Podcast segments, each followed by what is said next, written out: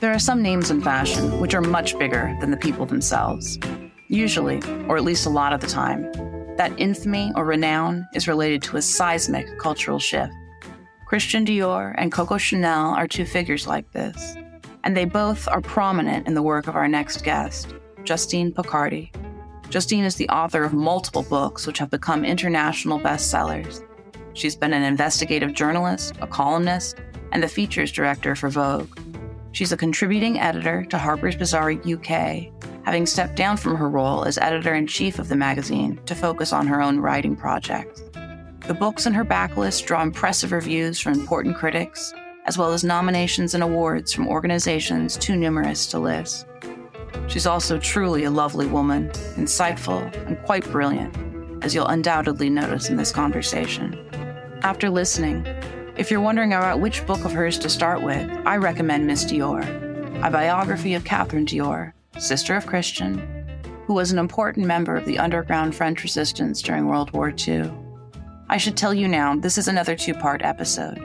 When we recorded it, we began by asking Justine about the implications, benefits, and dangers of AI for historians, journalists, and writers. All of a sudden, it was an hour later, and our team talked about it. We decided we could not, in good conscience, cut out discussions about historic innovations in fashion, fragrance, and fashion writing, which are still relevant today, sometimes almost a century after the events occurred. This episode will end with the mention of a piece of trivia that might just shock even our most well read listeners. Since Little Red Village is a bi weekly podcast, two weeks from today, we will post the second half of this interview. Hello, and welcome to today's episode of Little Red Village, featuring Titan of Publishing and Authorship Justine Picardie, former editor in chief of Harper's Bazaar UK and the author of a slew of phenomenal fashion history books that we here are obsessed with. I am Jonathan Joseph, of course, your leader here at Little Red Fashion, joined by the incomparable Rachel Elspeth Gross. Hi, Justine. We're so thrilled. We've been looking forward to this so much. Um, oh, it's really too. honor. We had a bunch of things we wanted to talk about, but one of our biggest questions, we really were interested in your view on how the role of a fashion editor has changed over time. Yeah, I went into journalism when I was 21. So, a very long time ago, nearly four decades ago, on the Sunday Times as a reporter. And I was trained in London by the Sunday Times, and I worked as an investigative reporter. I did news reporting, foreign reporting. And I had a really, really thorough training in a pre digital era. When I started at the Sunday Times in 1983, we were working on typewriters. And if you were doing, a, if I was doing a story and, and fax machines, we had fax machines and they seemed like state of the art. But very often I would have to ring in my copy as it was, you would ring down the line to copy takers, they were called. So just in that sense of, of any form of, of journalism and, and writing has changed so fundamentally since that time. But I think that obviously the digital world has changed everything. But I feel that my training as a news reporter, as an investigative reporter, has stayed with me throughout my career, which is whether I'm writing about news or fashion or the history of the Second World War or France in the 1930s, what remains the imperative is to find a way to tell a story that either hasn't been told before or has perhaps been told inaccurately. And so that is the thread that links everything I've done. Also, as a as a child, my sister and I used to make little books together and little magazines together. And I think that the craft, literally, we would we would do all the drawings, we would write out the stories, we would sew the pieces of paper together. And it's still really important to me the craft of whether it's making a beautiful book or making a beautiful magazine, that, that there is a craft to it. And that's profoundly important to me. I completely understand. I, mm, it's wonderful. I mean, I think yes, the other like- thing that is looming now across the horizon, I mean, it's already here, is ChatGPT. So the role of AI. And I had a play with ChatGPT last week just to see how good is it. And and I asked it to to to write something in the style of Justine Picardie. and it it came out with quite a creditable response. Now, I, of course, could see the flaws. It, it, it, wasn't me, but it, it was not a bad impersonation of me. I also asked, and this was in advance of our conversation, I asked ChatGPT to, to write about Coco Chanel. And again, the, the writing is, it's not brilliant, but it's also a lot better than some very bad writing that I've read that's been written by real people. So that's going to provide a, a I mean, an, an enormous challenge apart from anything else. I think also that it does. There was a news story today in the British press, but I'm sure it's appeared in the US as well, whereby ChatGPT has, because it's so convincing, it cites articles as if they really exist. And in fact, when you then go to check them, so The Guardian did this. There were no Guardian articles to back it up, but it, it, it writes in such a convincing way that I think it potentially feels very problematic. I also think that if you're a, a, real expert thus far, so I would regard myself as a real expert on Chanel because there's a new, I've worked on a major new edition of of a Chanel biography, which is going to be published in September to coincide with the next big exhibition at the Victoria and Albert Museum in London. I also regard myself as a real expert on fashion during the occupation, during the Second World War, Christian Dior, Catherine Dior. So my expertise at the moment will outdo that of AI, but that that may change. And I just think that we we need to be talking about how misinformation and fake histories may well take hold in ways that affect the fashion world as well as news. Absolutely. I mean, I think you you touch on a key thing that has been running in fashion TikTok circles for ages now, which is this immediacy of incomplete information or the immediacy of quasi accurate information, mm. especially about more nebulous or esoteric fashion historical topics where there's lots of misinformation to be had. And yes. I think solving that starts with media literacy. One of the reasons we're so excited to talk to you today is because, as a company that's really focused on empowering young people and kids to explore fashion, media literacy is a huge, huge part of that and teaching them to be discerning consumers of information, whether it's written or video or whatever Absolutely. it might be. Because the thing about ChatGPT is that it can only use the information that has already appeared online.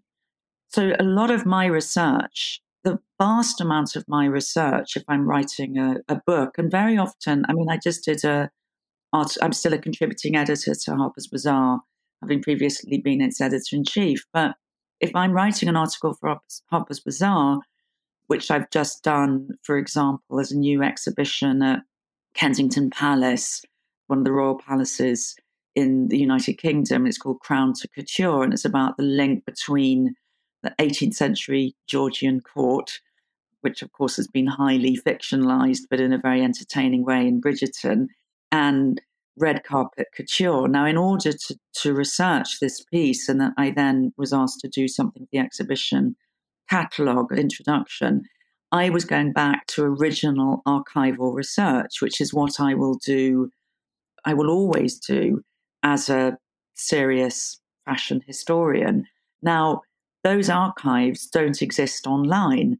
So the research I did for, for Miss Dior would involve looking in the archives of the French resistance, for example, writing about Chanel's role during the Second World War and during the German occupation of Paris. I was going through both German and French and British intelligence records. And none of these are online. So the National Archives, for example, in the UK, which has a vast amount of material that I've drawn on in terms of intelligence archives, and it's the same in France. It's not online. So you can't expect AI to delve into these historical details. It's only repeating what has already been written online. So a myth can become self perpetuating. I completely and totally understand these dolls that are behind me, the oh, the Merci train dolls. Yes, which are so fascinating. I went to the Library of Congress a couple of years ago to do translating for them and to copy their all the documentation they had about it. Yeah. And I know that if you go online to the various image services and you read what they say the images are, they're already not correct. I know from like handling. Yes, exactly. And so for me, in this new edition of my Chanel book, so many of images online and some sometimes in the picture libraries are totally miscredited. Somebody's made a mistake. So the date will be wrong. The name of the photographer will be wrong. Sometimes even the person who allegedly the portrait of is it's not that person. So yeah. it's pretty terrifying once you realize how how fast misinformation is already spreading and how much faster it's going to spread. So, in answer, it's a long answer to your first question, but one of my first pieces of advice for a young person is know that our vocation as a journalist or writer or editor is to find out the, the truth of a story, the heart of a story, that authenticity. Now, that's whether it's as a writer or as a as a photographer, or a visual artist, it's finding your own voice that matters so much. You don't want to be like anybody else. And the thing about AI is it's just creating a facsimile of somebody else. It's writing or drawing in the style of other people. Whereas what remains profoundly human is the essence of human creativity is to express yourself in a way that only you can do, that nobody else could tell a particular story in the way that one individual can. And that remains as true now as it did millennia ago when people were doing the first drawings on cave drawings or, or cave paintings or or making clay sculptures. That authenticity, searching these words have become so overused one's own authentic self. But actually, if you think about what that really mean to find one's own true voice is so important for anybody that wants to create something. Absolutely. I mean, that's that's one reason, and this is a good point to bring it up. But accompanying this episode and every episode of the podcast, that's why we're creating scaffolded worksheets for kids from third grade all the way through high school that use articles myself or Rachel has written as the reading passage and then has them writing on prompts to discover that voice and to discover and explore vetted primary source and other materials. I think yeah. too often we stop short of leveraging technology for the good that it can bring us while also balancing that with a very real fear of things like AI in terms of doing a one step forward, two steps back situation. It's great to have this technology to disseminate, but it's of course, dangerous to do so indiscriminately.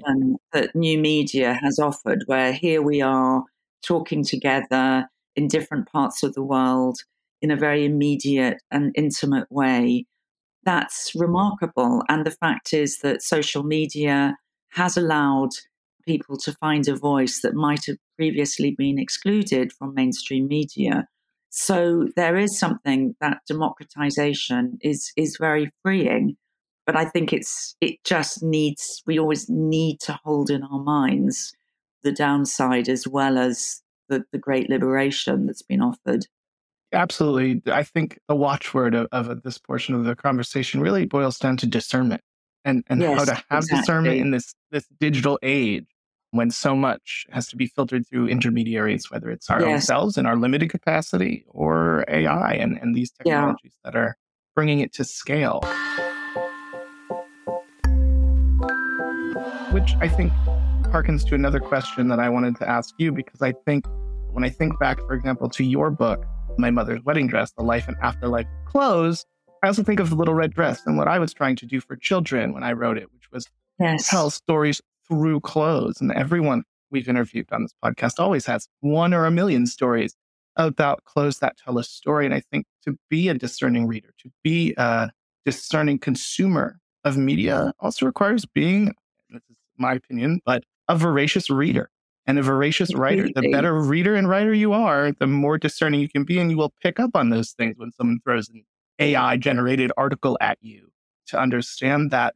Do you think you could talk a little bit about my mother's wedding dress, the life of and afterlife of clothes, and that idea of storytelling through garment?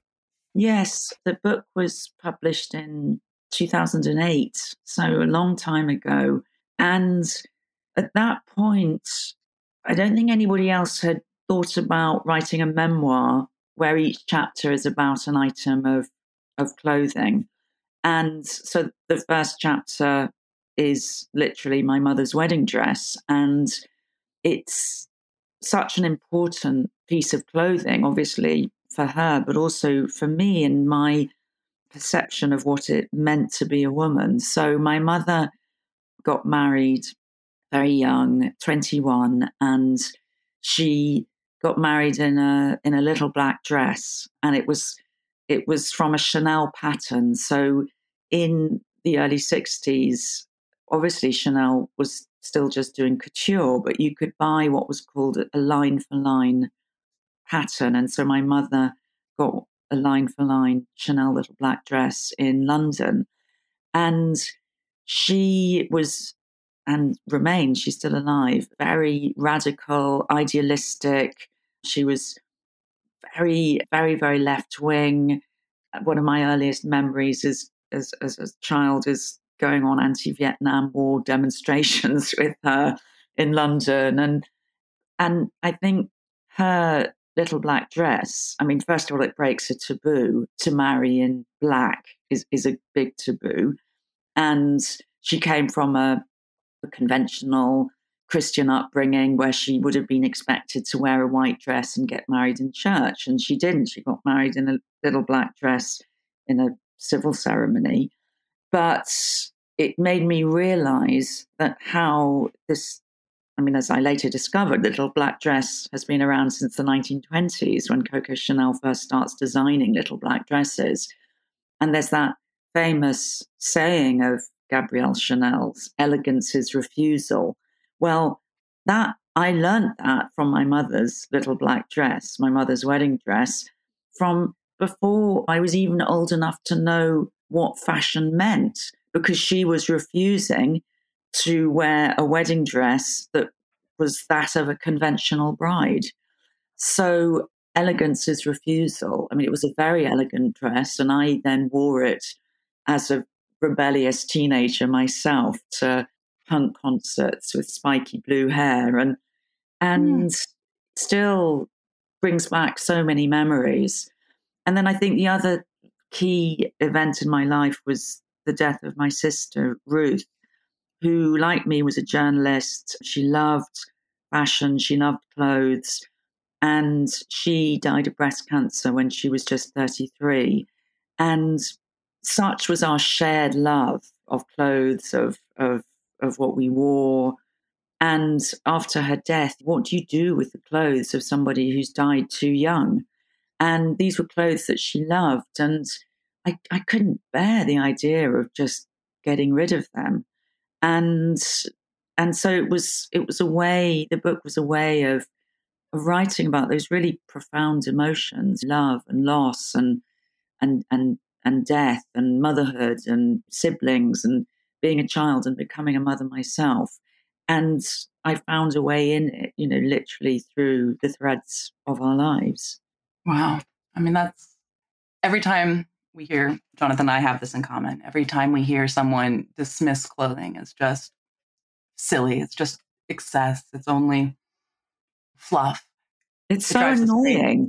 so annoying. There's not a single culture on this planet that does not have a relationship between what it is and what it believes in and what it chooses to adorn itself. Of course.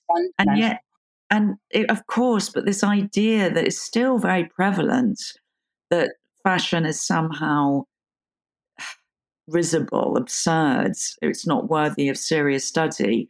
And and I think there's all kinds of reasons why fashion can make people feel uncomfortable. And sometimes fashion does behave in absurd ways. But if you just set aside the idea of fashion for one moment and think about what we wear, just let's use the word clothes, how we, what we're wearing and why is so profound. I mean, it's the, it's so intimate. It's right next to our skin. It's it's what we reveal, but it's also what we cover up. And these our relationship with what we wear is is so profound. It's so intimate. It's so archetypal as well and totemic and and the talismans that we choose and, and wear, the pieces of jewelry that to, to, to dismiss this is is just to me seems absurd. Mm-hmm. yeah, I mean, we share that for sure. I think I think that's the paradox of fashion. I think it's become hyperbolic in terms mm. of fast fashion's effect on material culture. It's almost like a form of cultural inflation. When we were back, when we had an intimate relationship with our clothing because our mother made it, or we had to make it and we had to darn our socks, or we had to engage with the fiber of material culture directly. We had such a different relationship as to now, where we're so far, or at least most of us who are not like present company, yes. removed from production, manufacturing, and how clothes come to be. And of that course, divorcing. global corporate capitalism has changed everything. It's as massive a change as what we've seen in the development of new technology, AI, that those giant monoliths of, of global corporate capitalism has taken away the intimacy of, as you say, either the things that we ourselves might have made or that our mothers made or that we were I was taught to sew in school and and my mother taught me how to mend holes in clothes. That's what and how to darn and how to knit and but when those skills are lost and when the idea of fashion becomes totally embedded in the idea of celebrity then the relationship between us and our clothing becomes much more it's it's filtered through a different prism absolutely i mean i, I would venture to say that it, it becomes merely transactional exactly. as opposed to this rich fabric uh, of our lives. Yes. yes. So interesting. I mean, there's so many different layers of this. There's so many different perspectives that you could take. But I think fundamentally, almost anyone who works in fashion has an intrinsic relationship to clothing in some way. And I think people who love fashion have a very similar experience, albeit from a different angle. So when I think about these two ladies that you're such an expert with, Coco Chanel and Catherine Dior, I see a lot of parallels between them time and place, geography. But there's also a lot of differences between the two women, especially during the occupation, Second World War. What drew you to these characters? Not that they're not real, but you know, mm. characters in your writing. Do you see overlaps? Do you see differences? I think I do see overlaps. I mean, I, I was drawn first to to Coco Chanel, and that will have gone back to my mother's wedding dress. And obviously the fashion, but also perfume. So seeing that bottle of Chanel number five on my mother's dressing table. When I was 18, my grandmother, my mother's mother, gave me a bottle of Chanel number 19, and that made me feel so grown up. So I think that a lot of people, it, it may be different now, but I think Chanel still means something to to many people growing up. It's not. It's certainly the, the word Chanel is synonymous with the idea of French chic. So I had been interested in Chanel for a long time, and then I met Karl Lagerfeld in the 1990s and interviewed him, and he played a really important role in my life looking back on it. I mean, he was a great reader as well as a great designer. He had a massive library. He bought and consumed books in vast quantities, and he was very encouraging to me as a writer. And the two great titans of, of couture are Gabrielle Chanel and Christian Dior. And they they Dior and Chanel represent French chic, elegance, luxury, savoir faire, craftsmanship. So for me, you can't really be interested in one without the other. The two are inextricably linked. And what actually happened was that after my Chanel book was published, I received an invitation from the House of Dior to come and have a look in their archives, which were wonderful. So I spent some time looking in their archives, and what emerged out of that period in the Dior archives was I actually suggested that I thought it would make an amazing exhibition at the V&A at the Victoria and Albert Museum. And that's where I primarily was inspired by because it, they had the most extraordinary visual material in terms of Christian Dior's sketches, his illustrations, and his couture pieces. And I, I did write a lot about the history of Dior, the links between Dior and the United Kingdom, um, and I did a lot of journalism about Christian Dior. But I didn't, I couldn't. The idea was for me to write a book about Christian Dior, but it was only when I discovered about Catherine that I realized that was the way into the book. So to me, the book, Miss Dior, it's it's it is it's Miss Dior. There's three central characters in it, really. There is Christian Dior himself. There's Catherine Dior, the woman he loved best in the world, his beloved younger sister, his his first model. And then there is Miss Dior, the idealized vision of post-war French femininity that becomes synonymous with Dior's vision of post war elegance in the immediate aftermath of the ugliness of the Second World War. So he launches Miss Dior, the perfume, in honor of his sister Catherine Dior, who's been a heroine of the French resistance and was deported to, uh, arrested by the Gestapo and imprisoned in a concentration camp in Germany. But he also designs a dress called Miss Dior, and both the dress and the perfume become synonymous with the idea of beauty in the aftermath of the ugliness of war. And so those are the ideas that I wanted to explore in my book. So, whereas my Chanel biography is very much a biography of Coco Chanel, as well as examining La Belle Epoque, you know, the fashion under the occupation, Miss Dior is many things, but it's not a straightforward biography either of Christian Dior or of Catherine Dior. It's their lives are threaded together, and so too are the lives of other French designers during the occupation and also of other women in the resistance whose stories were forgotten. So there are obviously massive differences between Coco Chanel and Catherine Dior, not least their age. So Coco Chanel was born in 1883. She was born in the 19th century and she was born illegitimate into great hardship and poverty. And her mother died when she was 11, and her father abandoned her and her siblings. Catherine Dior was born in 1917 into a very prosperous family. Her father was a, a very successful industrialist. And so there are 35 years between them, which is more than a generation between them. Chanel is already a very successful designer in 1917. She's already been appearing in Harper's Bazaar and Vogue when Catherine Dior is born. So that there's that difference in time.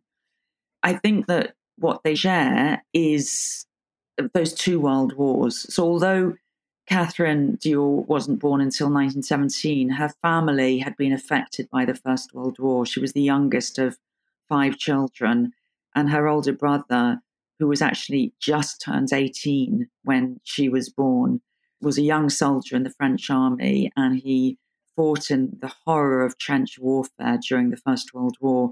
And he was the only soldier in his platoon not to be killed. I mean, a third of all French soldiers died in the First World War, and they died on the battlefields of France. There was literally blood soaked in the soil, and they'd been invaded by by Germany.